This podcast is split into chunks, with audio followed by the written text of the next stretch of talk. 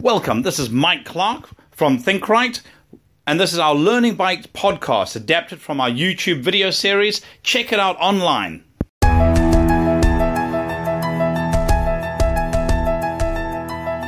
Welcome to Learning Bites, short, short bites of information that you can apply immediately. We're looking at leadership, and we're going to be taking leadership from the angle of marketing this week.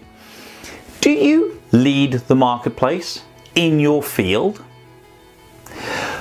When you start to think about your business, your company, your products, what is it about your company, your products, your people, your service that would make it stick in your client's mind?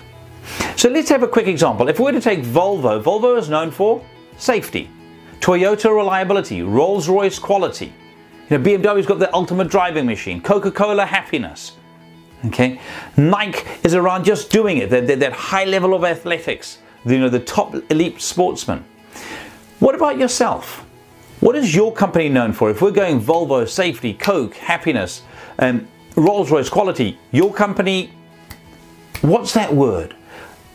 And do you own that word in your client's mind? And if you don't, what could you do about it? What I've discovered in my years of working with people in the marketing sphere is that they're so desperate to capture as much work as possible that they fail to define the area they want to be known in, the area they want to lead in. And, and that failure to be niche in an area means that they fizzle out because they're not standing out. Pick an area you want to be known for. Zappos wanted to be known for service. You know, and eventually they morphed into delivering happiness. They focused on service.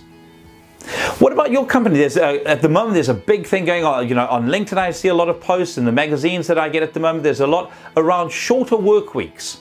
Uh, one of the paddleboard companies in America says that they only work four hours a day. I think it's 8 to 1 or 8 to 12, whatever the time is, but it's only in the mornings. And what they're doing is that they're allowing their staff to then go and live their lifestyle. Now, if their staff, if they need to work the extra hours, they can do. But the principle is that there's a balance. In New Zealand, there's a company um, that is experimenting with only working four days a week. Now, these companies are leading the way in how they structure their work. Some companies want to lead the way by being clean and green. Some companies want to lead the way in research and development. What space do you own? And how do you let people know that?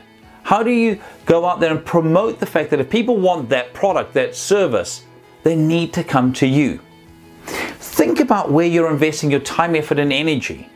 For us as a business, we really want to be known for mindset. So when it comes to training, that we train from a mindset perspective.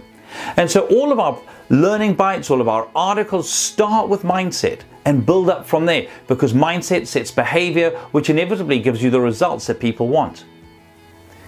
Where could you focus? Where do you need to focus? Give that some thought as a team, and here's to your success.